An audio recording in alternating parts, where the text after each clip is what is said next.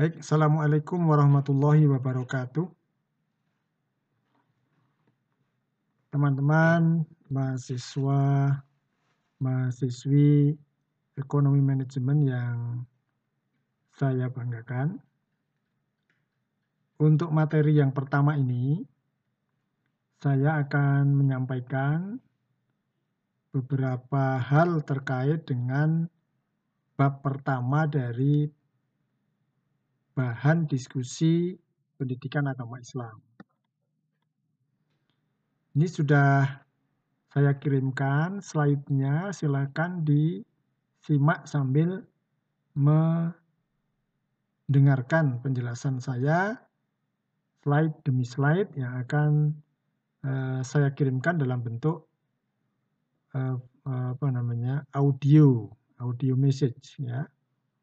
Audio message VN di WA Group. Baik, silakan teman-teman uh, mencermati slide yang kedua. Ya. Slide yang kedua. Kalau slide yang pertama itu judul kita materi pertemuan kita itu materi pertama. Ya. Manusia dalam Islam. Baik, di slide kedua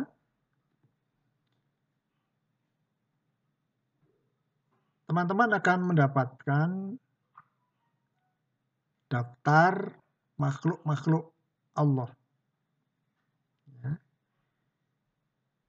Di antara makhluk-makhluk Allah yang diciptakan, ya, yang dari nomor 2 sampai seterusnya itu nanti silakan Anda mengisi sendiri, tetapi yang nomor satu itu manusia yang tercetak kuning.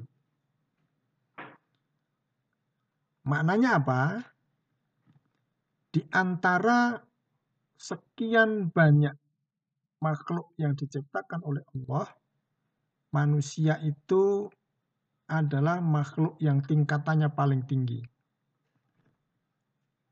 Ya, tingkatannya paling tinggi.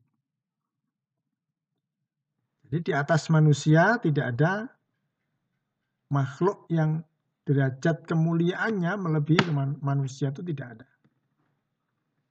di manusia makhluk yang derajatnya paling tinggi. Nah, di dalam Al-Quran Allah menjelaskan ya, walaqad karramna bani adama wa hamalnahum fil barri wal bahri wa razaqnahum minat tayyibati wa faddalnahum ala kathirim mimman khalaqna tafdila ayat yang menjelaskan tentang bagaimana Allah memuliakan manusia, ya, derajatnya paling tinggi di antara makhluk-makhluk lain. Ayat itu menjelaskan begini. Ya, Walakad karomna bani Adama. Allah telah memuliakan bani Adam, berarti ya kita ini manusia. Wahamalnahu fil barri wal bahri dan manusia itu diangkut ya diperjalankan oleh Allah di daratan dan lautan. Jadi ketika manusia akan berpindah tempat satu ke tempat lain itu Allah yang membuatkan jalan, Allah yang memindahkannya maksudnya yang menghendaki manusia itu berpindah ke sana kemari. Kemudian warazaqnakum minat dan Allah lah yang memberi rezeki dari hal yang baik-baik. Nah, di penghujung ayat itu dibunyikan lagi wa faddalnahum ala katsirim mimman khalaqna tafdila. Dan dilebihkan derajatnya oleh Allah di antara sekian banyak makhluk-makhluk yang diciptakan Allah dengan kelebihan yang utama atau kelebihan yang tinggi atau derajat yang tinggi. Nah, inilah penjelasan pada slide kedua itu bahwa manusia adalah makhluk manus makhluk yang diciptakan Allah yang derajatnya paling tinggi. Baru setelah manusia Ya, makhluk-makhluk yang lain itu derajatnya di bawah manusia.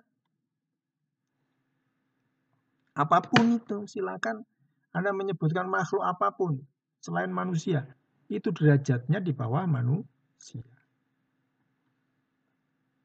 Nah, dengan derajat yang tinggi itu, manusia oleh Allah diberi dua sebutan yang menunjukkan kesempurnaannya. Yang pertama adalah ahsanut takwim, yaitu penyebutan yang diberikan Allah kepada manusia yang merujuk pada proses yang sempurna, ya, produk yaitu manusia itu yang indah dan sempurna. Itu terdapat dalam surah At-Tin ayat 2. Wattini wa zaitun wa turi sinin wa hadzal baladil amin wa laqad khalaqnal insana fi ahsani taqwim. Ayat keempat surah At-Tin. Ya. Ayat keempat surah At-Tin. Kemudian sebutan yang kedua yang diberikan Allah pada manusia adalah ahsanus suar. Rupa, bentuk, dalam bahasa Jawa itu bleger yang indah dan sempurna. Itu Allah menjelaskan di surah Ghafir ayat 64. Allah telah menciptakan langit bumi, kemudian beliaulah uh, dia Allah berkenan ya, menciptakan manusia fahsana suarakum dan diperbagus, dipercantik, dipermolek bentuk rupa manusia. Jadi tidak hanya bentuk rupa yang sempurna, tetapi juga kesempurnaan jiwa raganya. Nah, oleh karena itu, ketika makhluk yang namanya manusia dalam kesulitan itu diwajibkan untuk meminta pertolongan itu hanya kepada Allah. Karena di atas manusia itu langsung Allah. Allah sebagai pencipta menciptakan manusia. Baru makhluk-makhluk lain diciptakan manusia. Maka dalam kondisi apa pun manusia harus meminta pertolongan kepada Allah. Tidak perlu menggunakan perantara apa pun, langsung manusia minta pertolongan, minta apa pun hanya kepada Allah. Itu yang dituntunkan. Maka ketika manusia itu minta pertolongan kepada selain Allah berarti minta pertolongan kepada makhluk lain selain manusia yang derajatnya lebih rendah. Maka itu sangat dilarang karena itu perbuatan syirik. Kalau mau minta pertolongan, kalau mau minta apa pun terkait dengan hajat manusia, Allah menyuruh mintalah pertolongan kepada Allah. Mintalah kecukupan kepada Allah. Ini poin pertama, teman-teman ya, yang perlu dipahami bahwa untuk slide yang kedua ini manusia adalah makhluk yang paling mulia di antara makhluk-makhluk lain. Oleh karena itu harus mengabdi minta pertolongan hanya kepada Allah. Dan sangat dilarang untuk minta pertolongan kepada makhluk lain, apalagi minta pertolongan kepada jin, makhluk-makhluk gaib yang lain. Maksudnya minta pertolongan itu menggantungkan hidupnya sumber rezeki, sumber apa pun itu kepada makhluk lain. Sumber keuntungan, sumber kesuksesan itu dari makhluk lain. Itu sangat terlarang dan itu merupakan perbuatan syirik.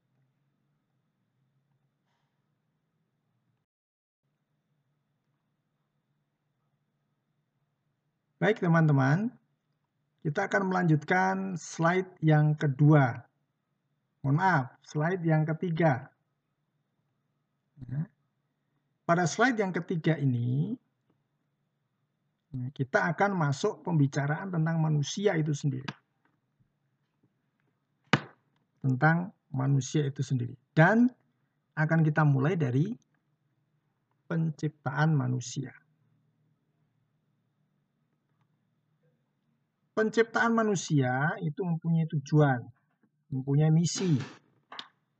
Ya, jadi Allah menciptakan manusia itu tidak hanya ya, senda atau tidak hanya main-main tidak, tetapi punya misi.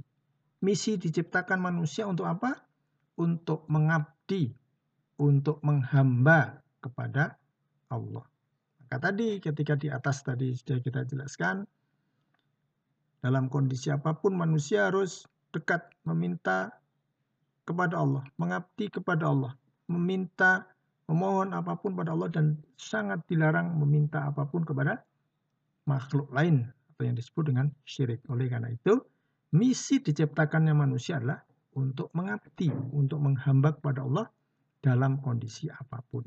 Karena aktivitas manusia dalam kondisi apa pun itulah bentuk penghambaan manusia kepada Allah.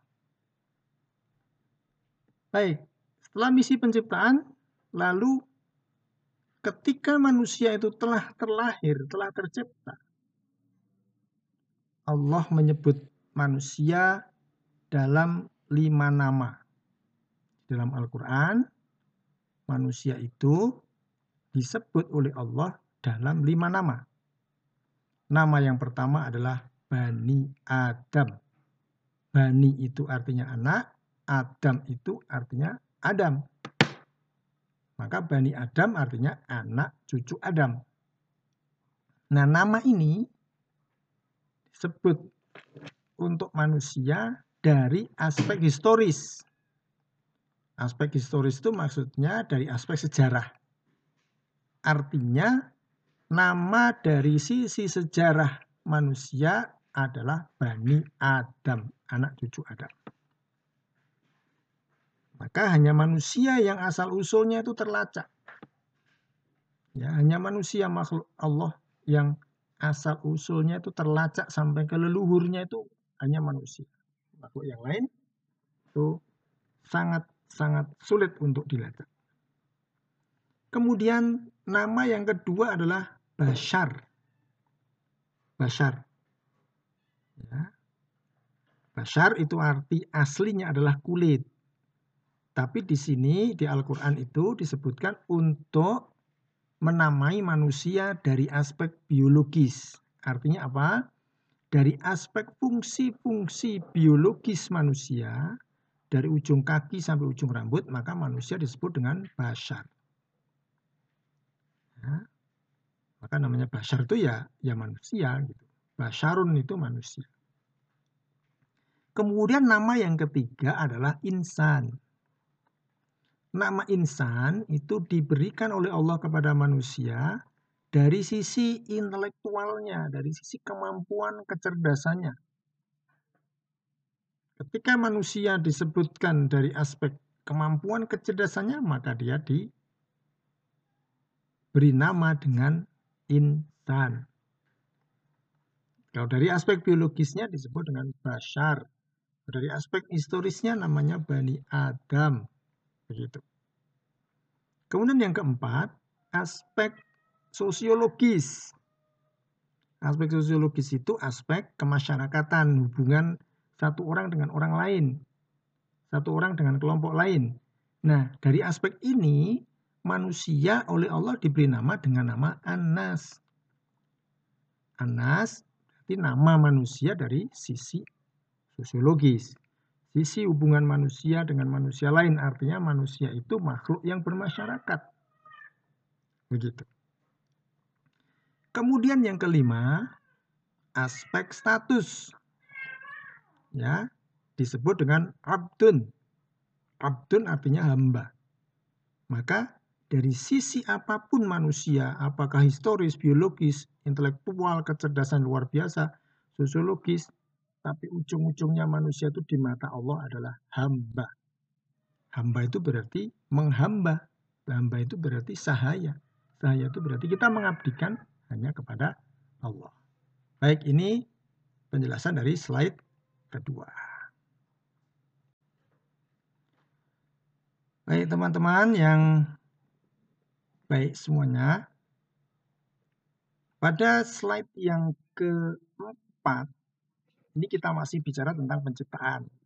Di slide yang atas tadi, kita membicarakan tentang nama-nama manusia, kita membicarakan tentang visi penciptaan manusia, maka pada yang keempat ini kita sudah mulai uh, masuk ke proses penciptaan manusia itu sendiri.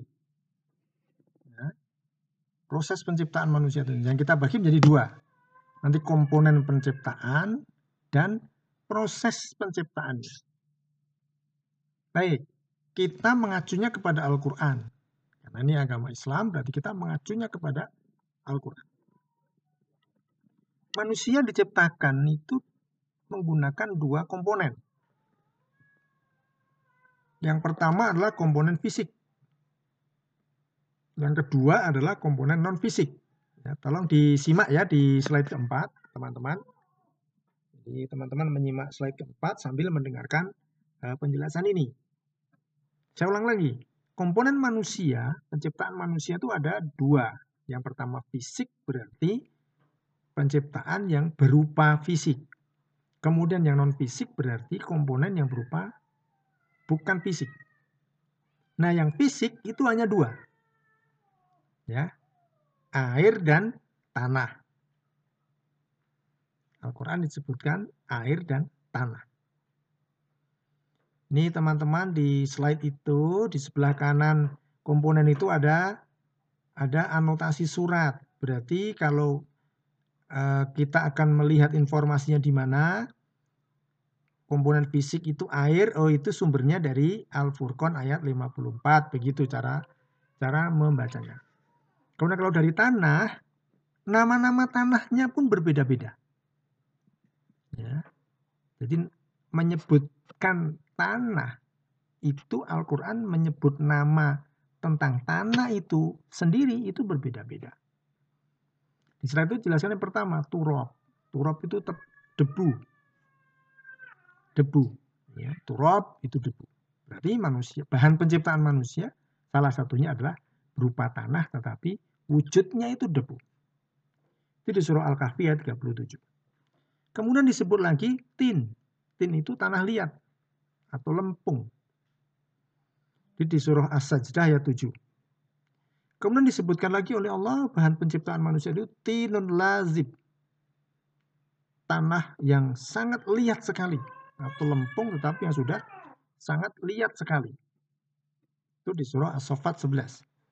Kemudian sol-solun. Tanah liat yang bisa dibentuk-bentuk. Jadi yang sudah sangat sangat lumer, sangat lihat, sangat legit sekali, sudah sangat mudah sekali dibentuk-bentuk di surah Al-Hijr 26 dan surah Ar-Rahman ayat 14. Kemudian yang terakhir disebutkan oleh Allah nama dari tanah itu adalah sulalatun mintin sari pati tanah liat. Di surah Al-Mu'min ayat 14. Nah, teman-teman, ya, penyebutan ini maknanya apa? Penyebutan dari tanah ini kok ada ada berapa ini? Ada lima nama ini maknanya apa? Maknanya untuk menjelaskan kepada manusia bahwa penegasan Allah bahwa manusia itu asalnya tanah. Dan tanah itu bisa berupa wujud yang berbeda-beda. Gitu ya. Dan di dalam wujud yang berbeda-beda itu mempunyai kandungan yang berbeda-beda kandungan kimiawi yang berbeda-beda. Oleh karena itu, kenapa manusia ada satu penelitian, kenapa manusia itu menjadi makhluk yang paling cerdas? Karena sumber-sumber kecerdasan itu ada dalam unsur tanah. Tetapi di dalam diri manusia ada unsur api juga. Ada unsur air juga. Ada unsur udara juga. Ini kayak film Avatar. Tapi bukan film Avatar ini ya. Film Avatar menyatukan unsur-unsur air, tanah, udara, dan api. Bukan, tetapi unsur penciptaan di sini itu sangat kompleks yang ada dalam tanah itu. Maka disebutkan dalam bentuk yang bermacam-macam. Ada turab, tin, tinul lazib, sol solun, kemudian sulalatun minta. Baik, kemudian komponen yang kedua dalam proses penciptaan adalah komponen yang non fisik. Non fisik berarti tidak nampak. Hanya Allah yang maha tahu. Nah komponen non fisik itu adalah ruh. Ruh. ruh itu bukan roh, ya. ya. Roh itu bukan nyawa. Roh itu bukan roh, ya roh apa ya, roh gaib atau roh apa, roh-roh yang di film-film itu seperti asap itu bukan. Tapi roh itu spirit, daya. Ya, spirit atau daya, daya untuk hidup. Dan itu hanya milik Allah. Yang menghidupkan dan mematikan. Berarti memberi daya untuk hidup dan memberi daya untuk mati itu hanya Allah. Manusia tidak punya kekuatan itu. Maka unsur yang yang non fisik pertama adalah roh. Roh adalah spirit, daya untuk hidup. Kemudian non fisik yang kedua adalah nafas. Nafas itu adalah bukan nafsu, bukan. Yang namanya nafas itu adalah uh, daya dorong, keinginan. Ya. Jadi manusia itu diberi uh, jiwa, aspek jiwa. Nanti semuanya disebut dengan jiwa gitu ya. Non fisik itu jiwa, tapi unsurnya ada roh, ada nafas gitu. Yang memiliki daya untuk ya untuk manusia itu akhirnya menjadi ingin sesuatu. Pengen begini, pengen begitu itu adalah nafas. Nanti nafas itu dibagi menjadi tiga ya. Nafsul amarah, nafsul mutmainnah, ya. ya. Ya, kemudian ada nafsul lawam. Itu nanti penjelasan yang lain lagi lah akan kita jelaskan. Tapi intinya kata nafas itu bukan nafsu, ya bukan nafsu, bukan nafsu. Jadi tapi keinginan atau irodah atau daya kita menggerakkan kita untuk melakukan sesuatu, maka itu namanya nafas. Baik, ini ya, jadi nafas juga bukan nafas, bukan nafas, bukan nafsu itu bukan turunan bahasa Indonesia dari bahasa Al-Quran atau bahasa Arab nafas ini. Baik, inilah komponen penciptaan manusia yang kita jelaskan di slide keempat.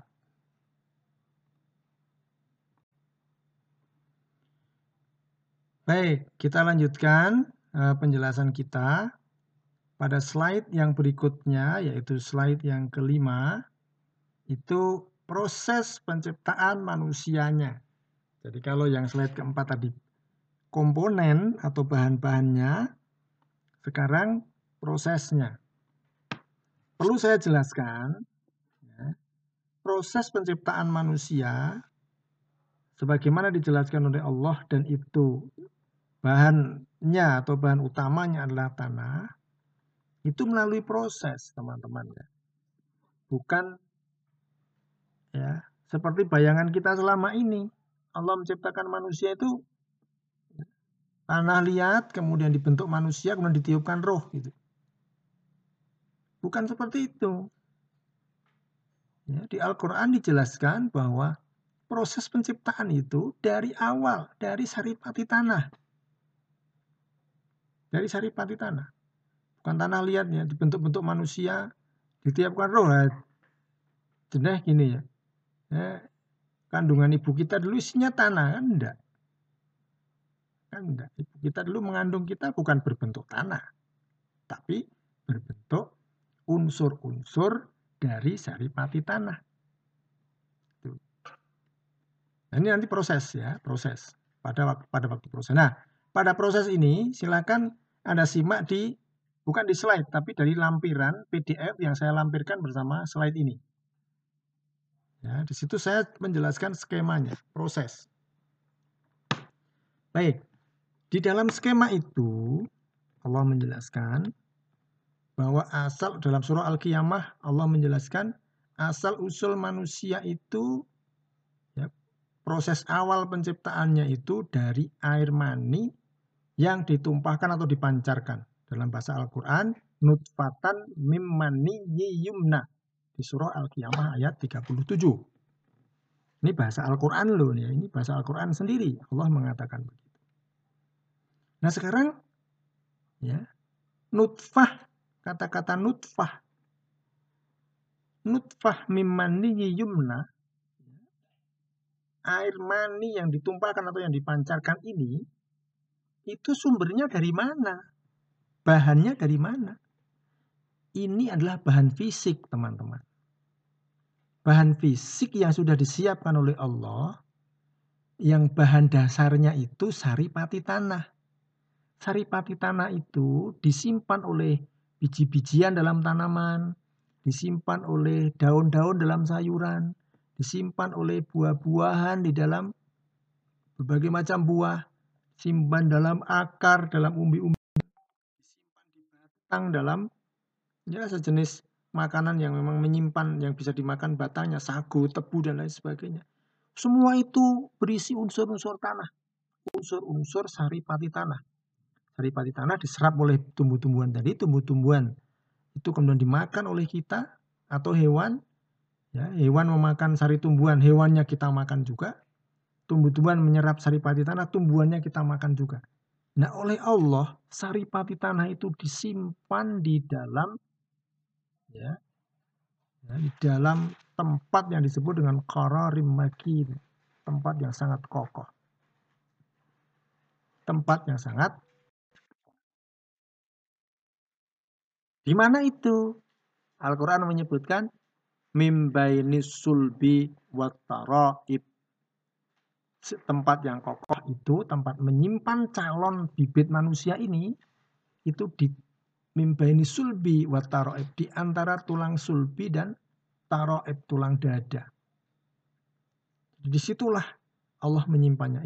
Ini secara fisik tidak ketahuan karena unsurnya itu zatnya itu sangat-sangat mikro, mungkin sangat nano sekali, kecil sekali. Karena berupa unsur-unsur kimiawi. Dan di situlah Allah menjelaskan kepada manusia. Nah, dari tempat penyimpanan itu lalu Allah berkenan menyimpannya kalau di dalam diri manusia laki-laki di dalam kortum berbentuk sel spermatozon. Kalau berada di diri seorang perempuan, calon manusia tadi disimpan di ya, sel yang bernama atau tempat penyimpanan sel yang bernama ovarium. Selnya disebut dengan ovum, kalau yang laki-laki tadi selnya disebut dengan sperma. Subhanallah ini penjelasan Allah yang luar biasa. Penciptaan manusia yang dijelaskan Allah secara detail di dalam Al-Quran. Luar biasa. Ya. Nah, kedua zat itu atau kedua sel itu dijaga oleh Allah. Maka disebut fi qararim makin, di tempat yang kokoh dijaga oleh Allah. Dilindungi dari radiasi, dilindungi dari berbagai macam, dilindungi oleh Allah. Manusia saja yang merusaknya dengan memasukkan barang-barang haram ke dalam tubuhnya. Alkohol, narkoba, zat-zat yang berbahaya. Maaf ya, termasuk misalnya seperti baik perokok pasif maupun perokok aktif itu memasukkan zat atau gas-gas yang memang polusi yang menjadi polutan yang masuk ke dalam tubuh kita itu akan merusak daya tahan sel itu baik sel sel spermatozoon maupun ovum maupun sel-sel yang lain itu akan rusak. Tetapi sebenarnya Allah menjaga itu. Ya jadi oke sekarang setelah sel itu dijaga dengan oleh Allah maka Allah mempertemukannya. Nah, yang dipertemukan itu adalah sel yang proporsinya itu tepat. Allah berkenan menyimpan sel ovum itu hanya satu setiap bulan. 28 hari sekali hanya satu sel telur. Sementara sel sperma diciptakan jutaan bahkan miliaran. Setiap menit atau setiap detik diciptakan terus memproduksi terus menerus. Ya. Terus menerus usang mati, terus menerus usang mati, begitu seterusnya. Tetapi nanti yang dipertemukan oleh Allah antara sel sperma dan sel ovum itu proporsinya, kadarnya itu sangat tepat di surah Abasa itu. Sangat tepat. Zat-zat yang terkandung di dalamnya itu sangat tepat, tidak ada yang berkurang. Dan yang mempertemukan ini Allah bukan manusia. Itu yang perlu kita catat. Di skema itu silakan dilihat. Kemudian fase berikutnya adalah alak. Ketika sudah dipertemukan antara sel sperma dan sel ovum, maka Allah menciptakan atau terbentuklah yang namanya alak. Alak itu setitik darah yang menempel di dinding rahim. Ya, jadi setelah 20 hari dari pembuahan. Jadi yang pertama tadi pertemuan antara sel ovum dan sel sperma tadi pembuahan. Kemudian setelah 20 hari dari pembuahan akan muncul namanya alak. Ya, alak. Tapi dengan kecanggihan teknologi sekarang, alaknya belum muncul tapi sudah ketahuan. Ini positif amil atau tidak itu sudah ketahuan. Tapi begitu nanti muncul alak, ada gejala-gejala fisik bagi seorang ibu, calon ibu yang berbeda ya nanti namanya alak dalam bahasa sehari-hari atau bahasa ilmu biologi disebut dengan zigot itu Al-Qiyamah menyebutkan di surah 37 dan 38 proses berikutnya adalah mudghah. Mudghah itu gumpalan darah dan daging. Ya, alak gumpalan darah tadi kemudian menjelma atau di prosesnya dicipta oleh Allah menjadi gumpalan darah dan daging. Yang bercampur jadi satu. Di surah Al-Mu'minun ayat 14. Proses berikutnya adalah diciptakan tulang belulang. Tulang belulang pertama yang diciptakan adalah tulang tengkorak kepala. Dan terus berproses tengkorak, kemudian tulang belakang, kemudian proses terus sampai tangan, tangan dan kaki. Ujung jari tangan dan ujung jari kaki. Ciptakan tulang, kemudian pada usia yang 120 hari ya fakasauna aidhama lahma berarti ini usia 4 bulan. Maka dibungkuslah tulang belulang itu dengan daging. Maka usia usia kehamilan sebelum 4 bulan itu usia yang rentan. Harus dikuatkan ada nanti obat-obat penguat kehamilan. Tapi kalau sudah empat bulan itu sudah kuat karena di situlah proses ya, fisik sudah terbentuk sempurna tinggal penyempurnaan penyempurnaan yang lain penyempurnaan nanti hidung telinga mata mulut gusi ya tak? kulit rambut dan sebagainya tumbuh selama 9 bulan maka dari pembuahan sampai dibungkusnya tulang dengan daging ini disebut dengan proses fisik. Ya, 9 bulan prosesnya seperti itu. Kemudian setelah 120 hari ditiupkan roh. Roh itu potensi hidup. Tapi ada ulama yang mengatakan bahwa sejak perjumpaan sperma dan ovum itu sudah ada potensi hidup di situ. Potensi untuk hidup sudah ada. Tapi ada yang mengatakan roh ditiupkan setelah empat bulan. Oke lah kita mengikuti mana pun boleh. Tapi intinya setelah proses fisik ditiupkan roh oleh Allah. Setelah dititipkan roh, bersama roh ini pula manusia diberi kehendak, diberi nafas, diberi ya dengan roh dan nafas itu jiwa kita menyebutkan diberi dengan jiwa. Kemudian di surah Al-Mu'minun disebutkan summa ansha'nahu khalqan akhar. Setelah proses semuanya terjadi selama 9 bulan, maka jadilah itu menjadi janin, jadilah dua sel sperma dan ovum dari proses awal hanya seperti itu, jadilah janin, jadilah calon manusia, calon bayi yang siap lahir. Maka di situlah Allah mengatakan meminta kesaksian dari manusia, wahai manusia, alas tu birobbikum Allah mengambil sumpahnya manusia. Kita nggak ingat toh? Nggak ingat. Ingat. Saya juga nggak ingat. Semuanya nggak ingat. Maka nanti setelah manusia lahir diturunkan Al-Quran itu untuk mengingatkan bahwa kita dulu lahir sebelum lahir itu pernah ditanya Allah begitu.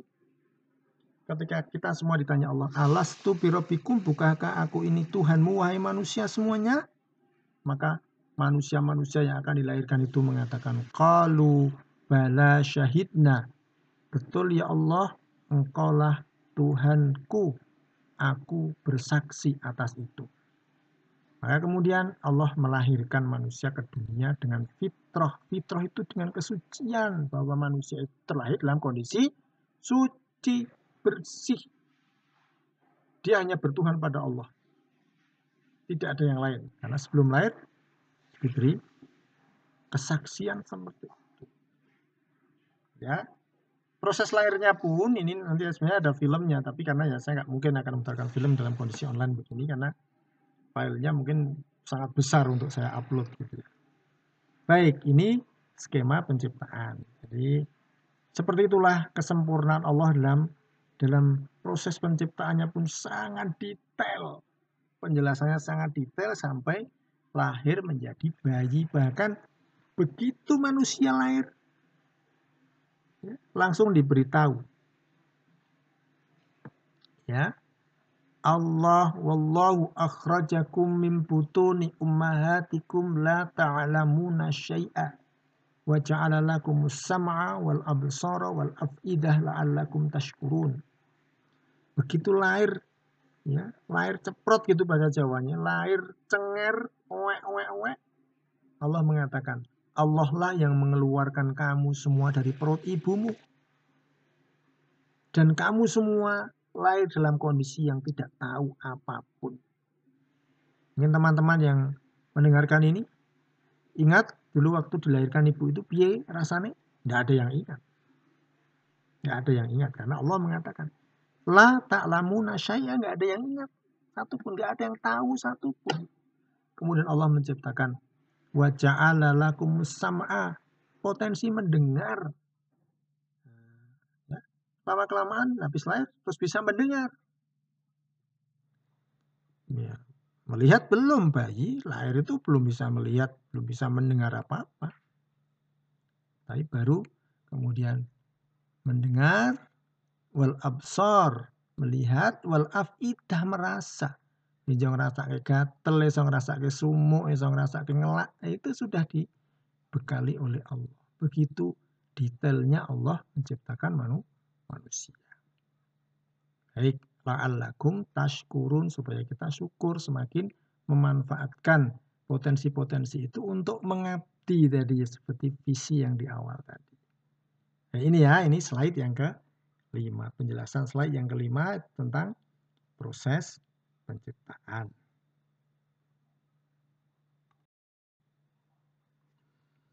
Baik teman-teman, kita lanjutkan ya. Sekarang kita akan masuk ke slide yang ke-6.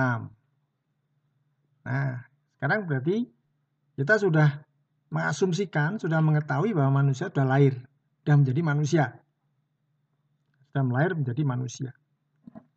Maka ketika manusia itu sudah terlahir ke dunia menjadi manusia, sudah pindah alam dari alam dulunya alam arwah, pindah alam rahim, kemudian pindah alam dunia, besok suatu saat kita pindah alam barzah, dan suatu saat lagi kita akan dipindah oleh Allah di alam akhirat. Dan akan kembali kepada Allah.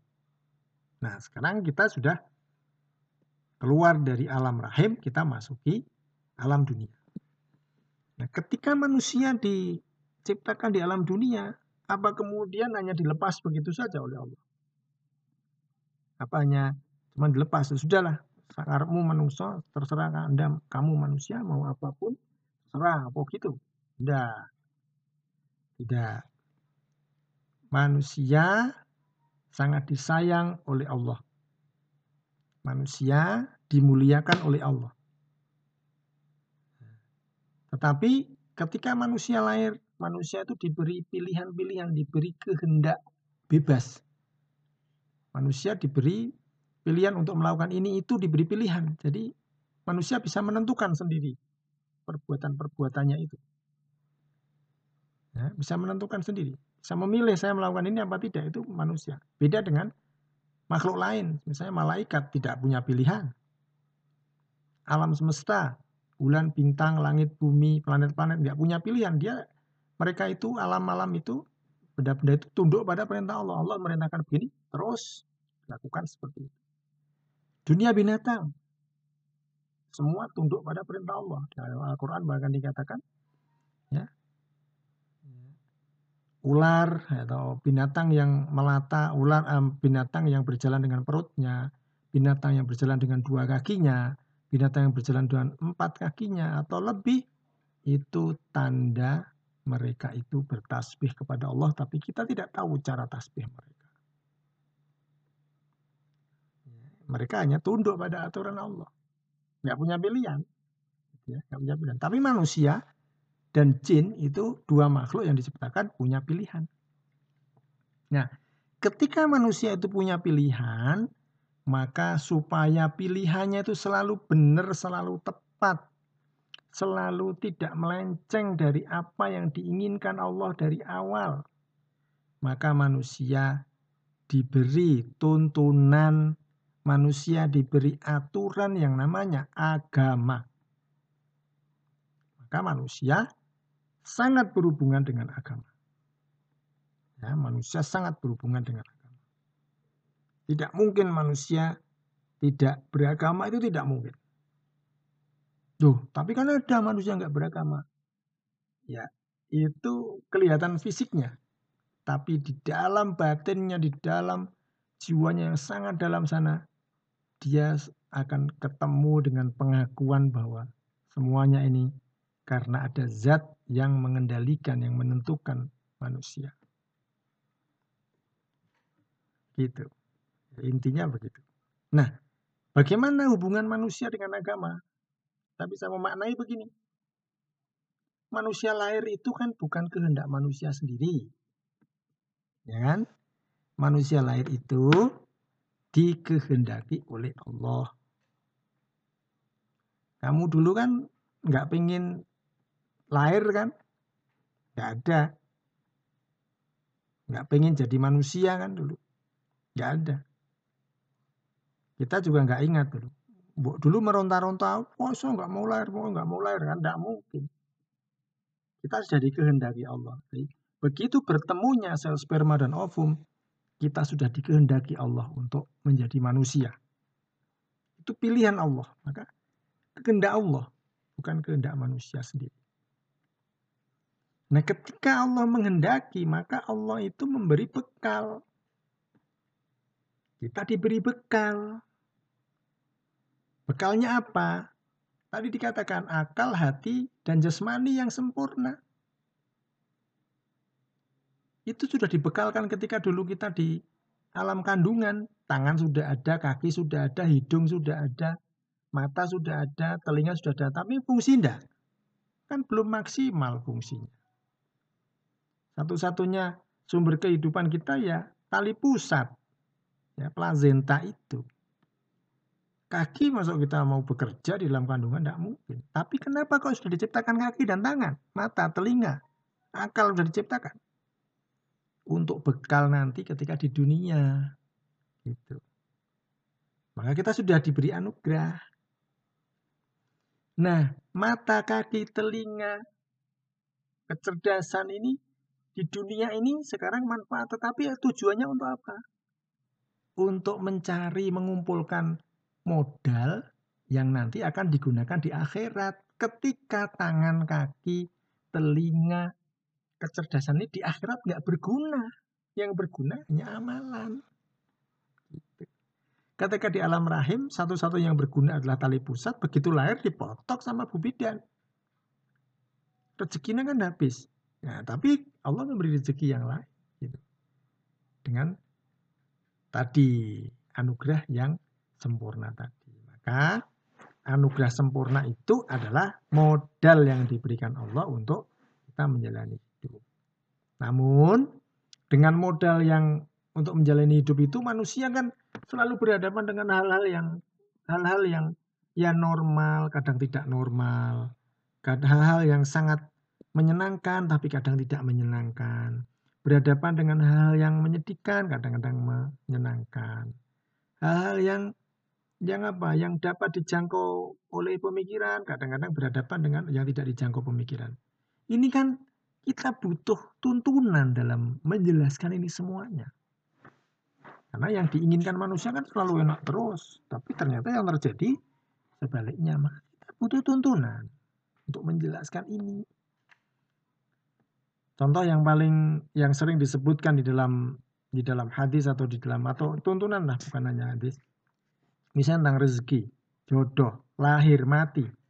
Itu kondisi-kondisi yang kita untuk menghadapi itu kita butuh tuntunan yang yang sangat-sangat bisa menjelaskan itu. Di samping selain empat hal itu kita juga butuh tuntunan dalam kondisi normal kita butuh tuntunan tapi dalam hal menghadapi ya kepas, kepastian rezeki, jodoh, lahir, mati itu kita butuh tuntunan untuk menghadapi semuanya. Dan tuntunan itu adalah agama. Begitu. Untuk menjelaskan persoalan-persoalan yang mungkin muncul terkait dengan hal-hal yang tidak dijangkau akal, kita membutuhkan agama. Demikian juga dalam menjalani hidup normal yang bisa dijangkau akal, kalau normal kita butuh agama. Tetapi ketika kita pada suatu saat akan berhadapan dengan sesuatu yang tidak masuk akal, kita akan sangat butuh agama untuk menjelaskan itu. Misalnya tentang lahir, mati, itu kita butuh agama untuk menjelaskan itu. Jodoh, rezeki, dan sebagainya. Itu ya, jadi di sinilah arti penting agama bagi manusia. Ya, dan Islam sudah menuntunkan itu untuk kita semuanya.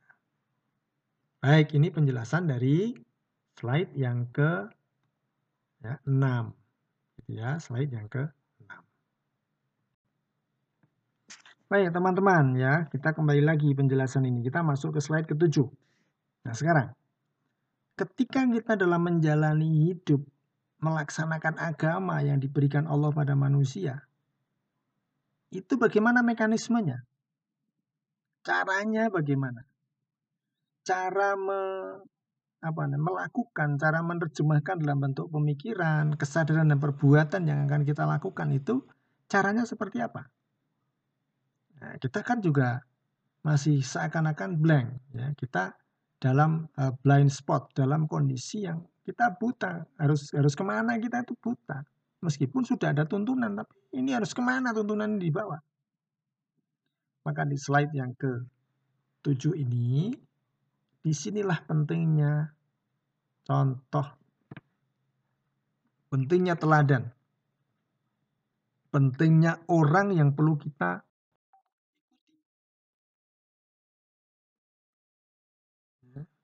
Dan itulah Nabi. Itulah Rasulullah. Mengapa kok kita mengikuti Rasulullah? Karena Rasulullah lah orang yang paling tahu ya, tata cara, orang yang paling tahu keinginan Allah, orang yang paling tahu hendak ke mana tujuan hidup kita, orang yang paling tahu cara mencapai tujuan hidup kita, cara menjalani hidup kita yang paling tahu itu Rasulullah. Mengapa? Karena Rasulullah orang yang dipilih oleh Allah untuk menjadi tauladan, maka kita butuh suri tauladan dan suri tauladan terbaik adalah Rasulullah. Begitu. Kalau dulu pada zaman Nabi sebelum Rasulullah berarti Nabi Isa, maka manusia pada zaman Nabi Isa tauladan terbaik adalah Nabi Isa. Sebelum Nabi Isa dan nabi-nabi yang lain ya tauladan terbaik adalah nabi-nabinya. Dan Allah sudah menurunkan banyak nabi untuk menjadi tauladan untuk mengetahui ke mana kita harus berjalan, ke mana kita harus melangkah, dengan cara apa kita harus melangkah, modalnya apa untuk bekal kita melangkah, kapan kita harus, misalnya harus harus harus kalau dalam perjalanan harus istirahat, kapan kita harus mengencangkan ikat pinggang dan tancap gas kapan.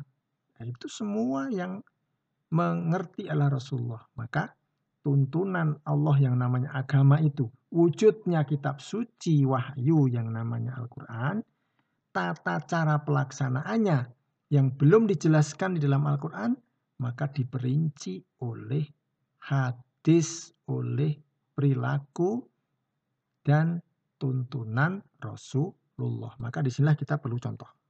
Gitu ya, teman-teman. Ini slide ke-7.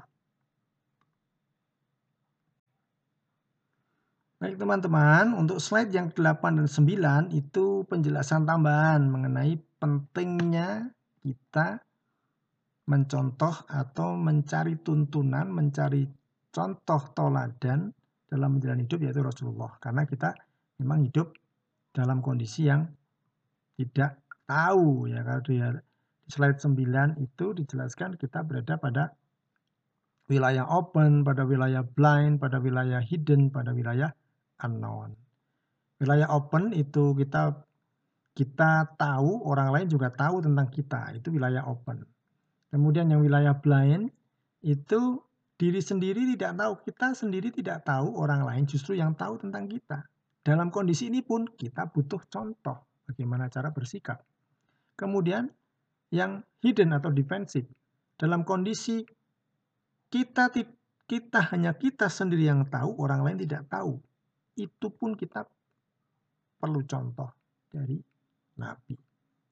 Lebih-lebih di dalam yang kotak paling kanan bawah itu unknown yang diri sendiri tidak tahu, orang lain juga tidak tahu tentang kondisi kita. Maka yang paling tahu di situ hanya Rasulullah dan Allah. Karena Rasulullah sekarang sudah wafat, berarti sunnahnya. Dan yang ditinggalkan Rasulullah adalah Al-Quran. Maka yang diikuti adalah Al-Quran untuk mengetahui apa itu mati, apa itu rizki, apa itu lahir, apa itu jodoh. Itu Allah dan Rasulnya yang mengetahui. Ya, itu ya, itu itu tambahan. Kemudian kita masuk yang ke uh, slide yang berikutnya ke 10 sampai ke 14 itu slide yang menjelaskan tentang apa yang harus dilakukan manusia ketika dia hidup. Dan di situ hubungan manusia dengan agama sangat erat di situ. Ya, apa yang, di, yang dilakukan manusia ketika hidup. Ya, sekarang kita mulai di slide ke-11 ya. Slide yang ke-10 kita lanjut aja, Anda bisa membaca sendiri. Slide yang ke-11 fungsi manusia itu dua. Dalam menjalani hidup itu dua. Ada dua fungsi. Yang pertama, khalifatullah berarti wakil Allah untuk mengatur bumi selalu lestari, selalu seperti surga yang dulu pernah disinggahi oleh leluhur kita Nabi Allah Adam. Kemudian fungsi manusia yang kedua Abdullah. Ya. Sebagai hamba. Sebagai hamba Allah. Khalifatullah dengan modal tadi ya, Bani Adam dengan modal kecerdasan kita, dengan modal kecanggihan, kesempurnaan kita, kita menjadi khalifatullah. Tapi dalam kondisi apa pun manusia itu tetap Abdullah harus menghamba tunduk dan patuh pada ketentuan dan aturan Allah. Nah ini uh, untuk fungsi manusia diagramnya teman-teman bisa melihatnya di di slide yang ke-14, slide terakhir itu. Ya, jadi posisinya seperti ini. Ya, manusia di tengah. Manusia di hadapan Allah maka dia posisinya sebagai abdun. Abdun itu hamba. Hamba itu berarti mengabdi, menghamba. Kalau tapi manusia dihadapkan pada alam, maka dia khalifah. Khalifah itu berarti mengatur. Menjaga. Nah, aturan yang dilakukan atau yang dipraktekkan manusia untuk menjaga alam itu dari mana? Harus aturan dari Allah. Bukan gawe aturan dewe gitu ya bukan membuat aturan sendiri, bukan, tetapi harus tunduk pada aturan Allah. Meskipun manusia itu khalifah, tapi dia abdul. Ya. Maka dengan manusia menjadi khalifah, ini sebenarnya hanya sarana, ya kotak yang kiri itu, garis yang kiri, yang putih itu, alam kotak kemudian menuju manusia itu kepemimpinan manusia di bumi sebagai khalifah ini sebenarnya hanya sarana untuk menjadi hamba Allah yang baik. Maka ada aturan, kita boleh mengelola alam, tetapi tunduklah pada aturan Allah. Mengapa kita tunduk pada aturan Allah? Dengan mengelola alam, berarti kita itu proses menghamba kepada Allah. Alam di sini jangan hanya bayangkan hutan ya, Alam ini alam yang kita hadapi sekeliling kita ini alam sosial. Bunga dengan orang lain, hubungan dengan tanaman, hubungan dengan hewan, hubungan dengan ya yang lain-lain dengan pimpinan, hubungan dengan orang tua, hubungan dengan orang yang muda itu alam semua. Itu relasi kita kepada orang lain. Maka tujuan kita menjalin hubungan dengan siapa pun itu harus berdasarkan aturan Allah dan semua yang kita lakukan, semua yang kita pikirkan, semua yang kita rasakan itu terkait dengan relasi kekhalifan kita dengan orang dengan alam itu bentuk menghamba kita kepada Allah. Itu saya kira teman-teman penjelasan tentang materi kita yang pertama ini ya. Untuk penjelasan berikutnya silakan yang detail-detailnya silakan Anda membaca buku yang sudah kita sampaikan kepada Anda. Baik, saya kira ini dulu penjelasan saya. Ya, terima kasih. Saya akhiri materi kita kali ini ya. Assalamualaikum warahmatullahi wabarakatuh.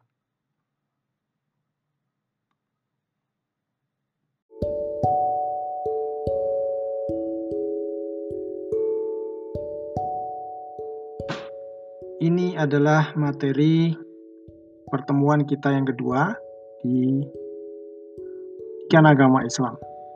Silakan teman-teman menyimak, ya, mendownload, menyimak, dan nanti silakan memberikan respons dan dikirimkan di uh, WA group respons dalam bentuk VN, ya, uh, voice message berdurasi maksimal uh, 2 menit Silakan teman-teman mencermati satu persatu dari slide itu dan disandingkan dengan uh, slide atau di PPT yang sudah saya kirimkan.